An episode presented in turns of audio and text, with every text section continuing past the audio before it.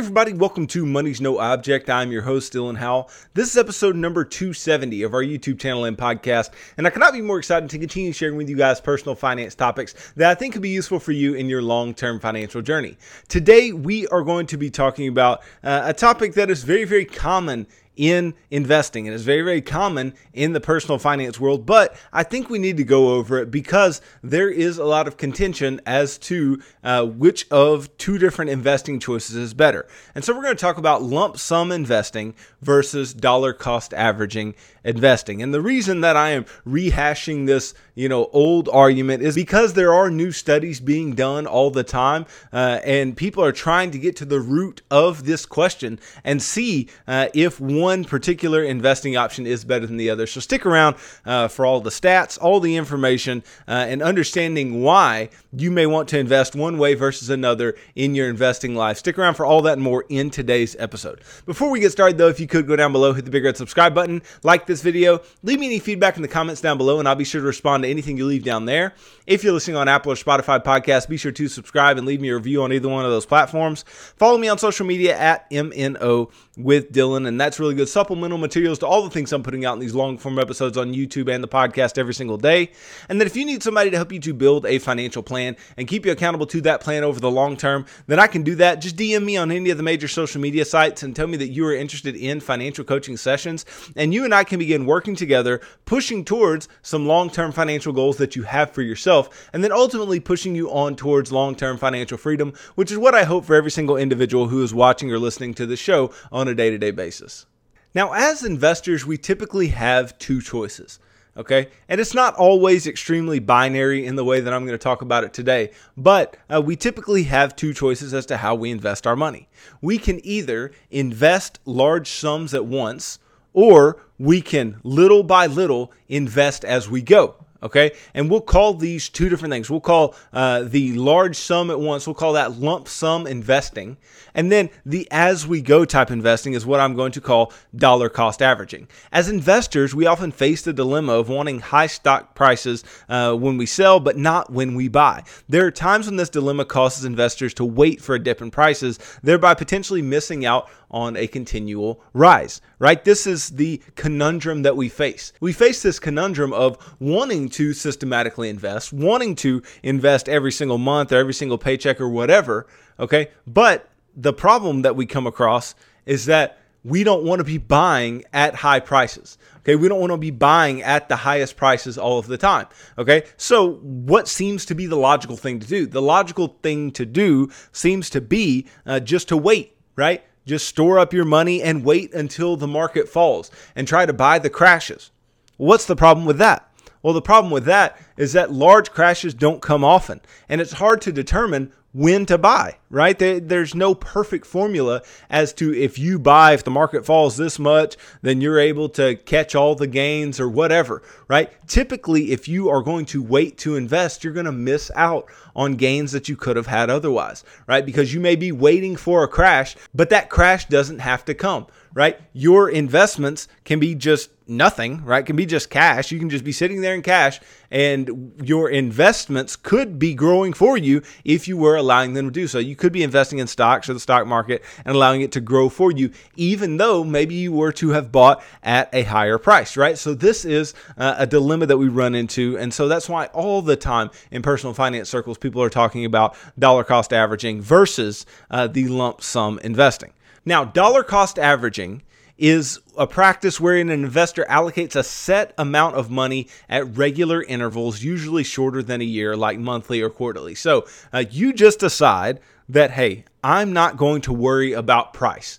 I'm simply going to invest X amount of dollars. Let's say $400, $500 a month, $300, $200, whatever amount of money you want to put away per month and I'm just going to put that away into this index fund, whatever index fund it is. Let's say an S&P 500 index fund, and I'm going to do that every single month, regardless of what the index has done, regardless of if the index is hitting all-time highs, or regardless of if uh, the index has just crashed as it did during the coronavirus crash. Okay, dollar cost averaging is generally used for more volatile investments such as stocks and mutual funds rather than for bonds or CDs, for example.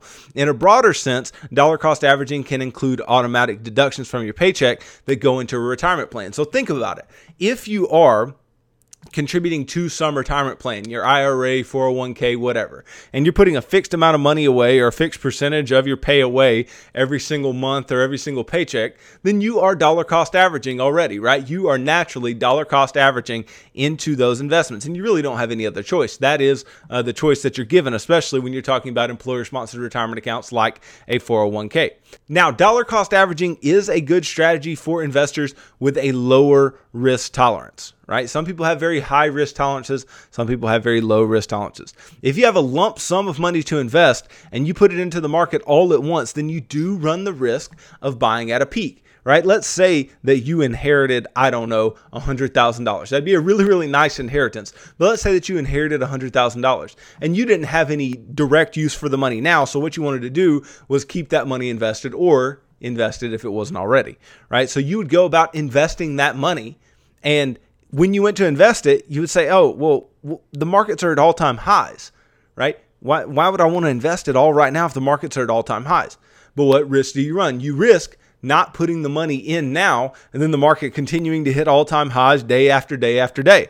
Okay? And that is a problem, right? It is a problem if uh, you know you're not getting the upside in the market because that's what we want to do when we're investing. We want to get the upside in the market, okay? But it could also happen that you invest at that all time high and then immediately the market falls. And then you're kicking yourself because then you're like, man, I knew I shouldn't have invested at all. So it's really a lose lose situation. So you really have to just choose. You have to choose a, uh, an option. You have to choose a way that you're going to go about investing that money. And everybody can agree, and the numbers will end up bearing this out, that not investing the money, not putting the money in, is typically not the way to go. Okay. Nonetheless, okay, the potential for a big price drop when you're lump sum investing is called timing risk. And any particular lump sum that you have can be tossed into the market in smaller amounts with dollar cost averaging, which lowers the risk and effects of any single market move by spreading the investment out over time. So you're buying when it's high, you're buying when the market's low, so on and so forth. Or if it's just constantly hitting new highs, you're just buying at all the new highs. For example, suppose that as part of a dollar cost averaging plan, you invest $1,000 a month for four months, right? If the prices at each month's end were 45, 35, 35, and 40, your average cost would be $38.75. If you had invested the whole amount at the start of the investment, your cost would have been $45 a share. In a dollar cost averaging plan, you can avoid that timing risk and enjoy the low cost benefits of the strategy by spreading out your investment cost. Okay, so uh, this would be the upside of dollar cost averaging. This would be the upside of doing that in this particular case. But right? Let's say that instead of the opening price here being 45, right? Let's say the opening price here was 25 and then it was 25, 35, 35, 40. Okay, well, then you're consistently buying at higher prices, and the average cost would be higher than the price that you could just lump sum into in the early parts, right? This is why this conundrum exists because you can sometimes invest lump sums and make a ton of money, but then sometimes you know, you could have a higher cost if you were to have lump summed than if you were to have dollar cost averaged into an investment. So we're going to talk about uh, exactly, you know, what works and what doesn't. But let's talk about another type of investing, not just dollar cost averaging, not just lump sum investing. Before we get into those results, right, let's talk about value averaging. One strategy that started to gain favor is value averaging, which aims to invest more when the share price falls and less when the share price rises. Okay, value averaging is conducted by calculating predetermined amounts of the total value of the investment in future periods, then by making an investment to match these amounts at each future period. For example, Suppose you determine that the value of your investment will rise by $500 each quarter as you make additional investments.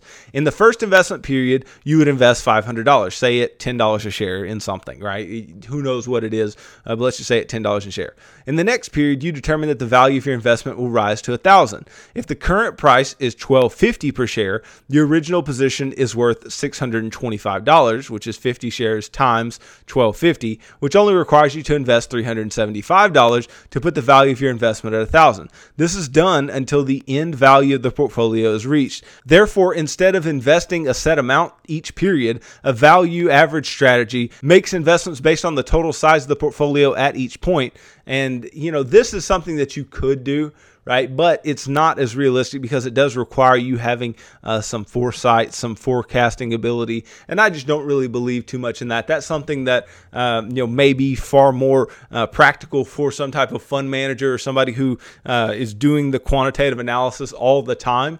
Okay, but for individuals who come across some amount of money, they basically have to determine: do I put it all in now, or do I put it in piece by piece? right? And if I put it in piece by piece, am I putting it in piece by piece, you know, due to, you know, some market timing or some situation where the market dips or if the market's up, I'm not going to put it in or whatever, right? We have to make those choices. Okay? And the basic choices come down to dollar cost averaging or or lump sum investing. So, let's look at exactly what works. Let's look statistically, empirically what works.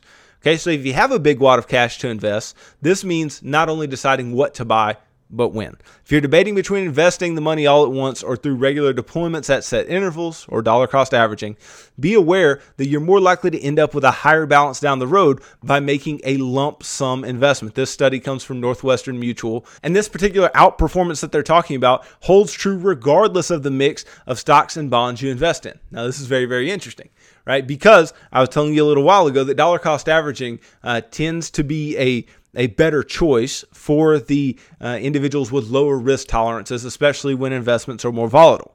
Okay, but what we'll see here is that especially in all equity portfolios, dollar cost averaging just tends to not work out. Okay, so if you look at the probability that you'll end up with a higher cumulative value, the study shows that it's overwhelming when you use a lump sum investment approach versus dollar cost averaging. Okay. The study looked at rolling 10 year returns on a million dollars starting in 1950. So it would say 1950 to 1959, and then 1951 to 1960, and then 1952 to 1961, and so on and so forth. And it compared results between an immediate lump sum investment and dollar cost averaging, which in the study assumes that a million dollars is invested evenly over 12 months and then held for the remaining nine years. Okay. So this could be uh, one flaw in this particular study. When I was reading through this, this is a, a flaw that this study could have that uh, they're just investing evenly over a 12 month period and then remaining invested over nine years. Well, what if they split it up over a five year period? Or what if they split it up over a two year period or whatever? Would it impact the results? And uh, my hypothesis is that it's probably not going to impact the results too greatly. The more that you stretch out the dollar cost averaging for some amount of money, uh, then I believe the results for lump sum investing would be even greater because you're missing out on a lot of gains. Okay, but stretching it out just a little bit may allow uh, for some dips in the market to occur and you invest at some lower amounts. So I don't know what the outcome would have been, but these were the parameters that were chosen. Now, if you assumed a 100% stock portfolio, the return on lump sum investing outperformed dollar cost averaging 75% of the time. Okay, so for all of those rolling 10 year periods, right? That's a ton of rolling 10 year periods. That's what, 70 or 71 rolling 10 year periods. Okay, 75% of the time, dollar cost averaging lost to lump sum investing. For a portfolio composed of 60% stocks and 40% bonds, the outperformance rate was 80%. And a 100% fixed income portfolio outperformed dollar cost averaging 90% of the time.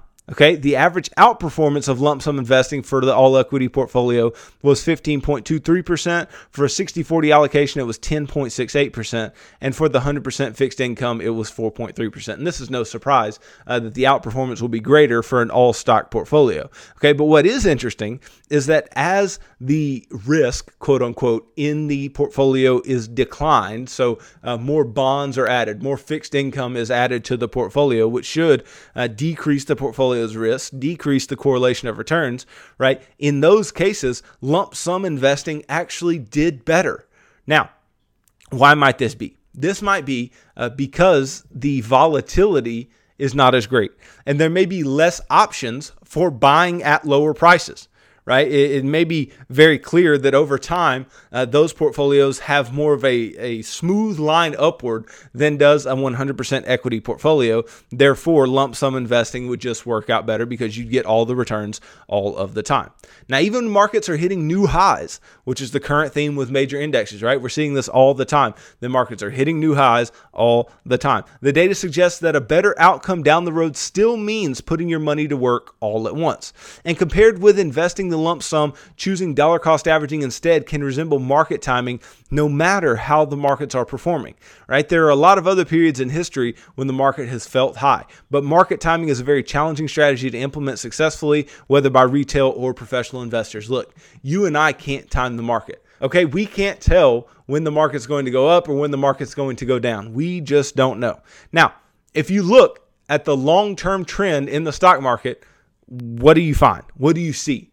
What you see is that over time, the stock market has only done one thing. And the stock market has done that one thing consistently, time and time and time again, and that is go up. Now, it may blip downward and it may blip downward in uh, an extreme way over the short term, but over the long term, the market is really only doing one thing, and that is growing. Okay, so betting on the market coming down is a loser's bet because most of the time it is going to be going up, and that is going to be problematic for individuals who are not lump sum investing. However, dollar cost averaging is not a bad strategy. Generally speaking, uh, 401k plan holders are doing just that through their paycheck contributions throughout the year. Additionally, before putting all your money in, say stocks, all at once, you may want to be familiar with your risk tolerance. That's basically a combination of how well you can sleep at night during the periods of market volatility and how long until you need the money. Okay, I talk to you about this all the time about understanding your risk profile, understanding uh, the amount of risk that you are willing to take. Because if you take on more risk than you are actually willing to take, uh, and you can't sleep at night, and uh, you you know need the money in a short period of time, then you are likely to be uh, discouraged with what you find in your market returns. Now, your portfolio construction, the mix of stocks and bonds, should reflect this risk tolerance regardless of when you put your money to work right? We're looking at 10 year time horizons in the study, and market volatility during that time is going to be basically constant with a 100% equity portfolio. It's better if you have expectations going into a strategy than afterwards discover that your risk tolerance is very different. So you need to understand uh, that the effects of deciding whether to dollar cost average or to lump sum invest are going to have to do with your risk tolerance in a very, very real way. But dollar cost averaging is not just a bad thing. Okay, I don't want you to think that. I want I don't want you to take that away from this episode. Okay, what you need to understand is that if you're consistently putting away money for your retirement, for your kids' college, for whatever, right, you are lump sum investing. But some may also categorize it as dollar cost averaging. What do I mean? Well, I mean that at that particular time, the money that you have to invest, you're investing all of it. You are lump summing that amount right? Uh, because we don't just have uh, most people, the entire amount of money that you're going to invest over the course of the year just sitting on the sideline, ready to invest all at once, right? You have to make your money, you have to make your income, you have to have those paychecks, and then you use those paychecks in order to invest. And so you are lump summing every single time you get a paycheck. You're putting in everything you're willing to put in at that particular point. Okay. But you are also employing something that looks like dollar cost averaging because you're putting in uh, systematic amounts over time. Uh, now, those amounts can change because the amount that you're willing to invest can change. Okay. But at the same time, you're buying at highs, you're buying at lows, and you're really not caring otherwise. And that is a perfectly fine strategy to have. But when you should choose the lump sum investing is when you actually have some lump sum. Okay. So if you have, let's say, $100,000, don't choose to put in $10,000 a month over a 10 month period and say, okay, that's how we're going to do this. No, put it all in at once, put it all to work at once. And I know this seems like something that isn't going to work out well over time. It is scary to jump into a market, it's scary to invest a large amount of money all at once. It's scary to say, okay, markets are already at all time highs, but guess what? I'm just going to buy anyway, even though markets are at all time highs. Charles Schwab did a study, and I referenced this study uh, earlier this week, but I think it's good to rehash at this particular point. I talked about this when I was talking about de risking your individual portfolio, right? That we need to get in and stay in the market. Okay, so this is for hypothetical investors who invested $2,000 a year, what they would have ended up with after 20 years. Okay, and this is for all 20 year periods between 1926 and 2017, and then just an average taken. So if you just had perfect timing, okay, if you could perfectly time the market, and you invested at the market bottom every single year over those 20 year periods, then you would have ended up with, on average, $176,679, which is obviously no slouch. But if you would have turned around and invested ASAP as soon as you had the $2,000, meaning, you know, on the first trading day each year in this particular case, right, you would have $163,918. Okay, so obviously that's less than perfect timing, right? But let's see what happens relative to bad timing, okay? Because we may wait right? We may have money sitting there and we're like, okay, I'm not going to buy at all time highs. I'm not going to buy at all time highs. But then the market keeps going up and up and up and up. And then you're like, well, crap, I guess I'll just jump in. Well, maybe you jump in and then the market falls. Okay, so this may be bad timing. So in this particular case, they invest at the market top each year, and you end up with on average $142,612.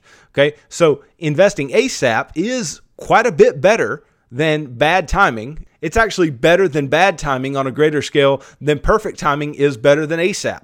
Okay. But let's say that you just stayed in cash. Okay. If you didn't invest and you just stayed in all cash, and in this case, it was investing in 30 day treasury bills, you would have $64,925. Okay. So that's a huge disparity between any of the market timings. So the basic rule of thumb here is, is that even if you had horrendous timing, right? Even if you are uh, you know consistently putting money in and you're afraid to be investing at all-time highs even with the money that you're systematically investing month over month you would be better off doing that than not being invested at all okay? And if you have a lump sum to invest go ahead and invest it as soon as possible because if you turn around and you have bad timing, right, that disparity again between as soon as possible and having bad timing is greater than the disparity difference between perfect timing and doing it as soon as possible. Okay. And why is that? Again, typically because the market is going up systematically over time. It is not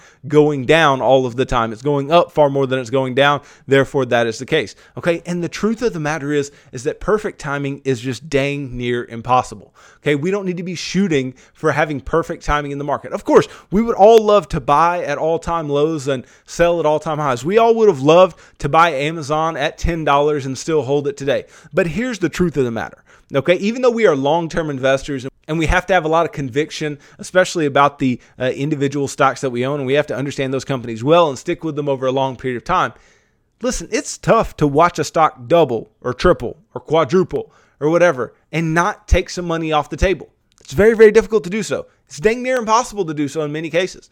Okay. I've watched myself have individual stocks that have tripled, quadrupled, you know, multiplied by, you know, four or five. And now you're sitting there and you're going, oh crap, well, I don't want to not make some gain here, right? So maybe I'll sell some here or uh, maybe I'll cut my position in half or whatever, right? It's very hard to sit in one position and just stay in that one position over, you know, 10, 15, 20, 30 years. Okay. It's very, very difficult to do so. But if you are buying an index, you can consistently do that. You can consistently buy into a situation where you are holding one particular type of investment over a long period of time and not caring what the price does. And you can either dollar cost average into it or lump sum invest into it. But again, if you have a lump sum amount to invest, just turn around and invest it. Okay. But if you're systematically investing into whatever it is, then by all means, just do that. But let's not try to have perfect timing and let's not be so dang hard on ourselves. Okay. Don't be so hard on yourself because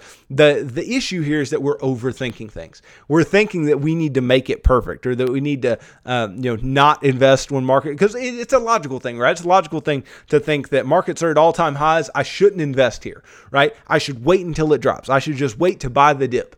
And buying the dips are great. I've told you before that I buy the dips. I think that's a perfectly fine thing to do. But have some cash over on the side to buy the dips with, but continue to do what you're doing in your investment program, in your investment philosophy, in the uh, systematic investing that you're doing, because you are going to be better suited long term by continuing what you're doing than you are trying to wait for that perfect time. Because most of the time, that perfect time actually turns into a bad time, uh, and then you're stuck with worse returns than you would have made otherwise. Okay, so what we can do to ensure that we're not going to be sorry for what we end up with, we can do two things. We can, as soon as we get uh, some lump sum of money that we want to invest, immediately invest it and don't care what price that you're investing at. Okay, and that's specific to indexes, not uh, to buying individual stocks. Because with individual stocks, yes, you do need to understand that price is important.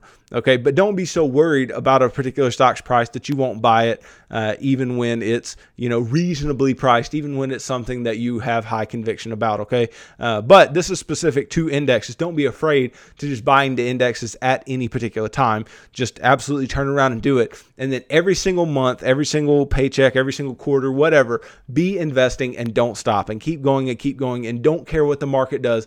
Just keep going, keep going, keep going, and over the long term.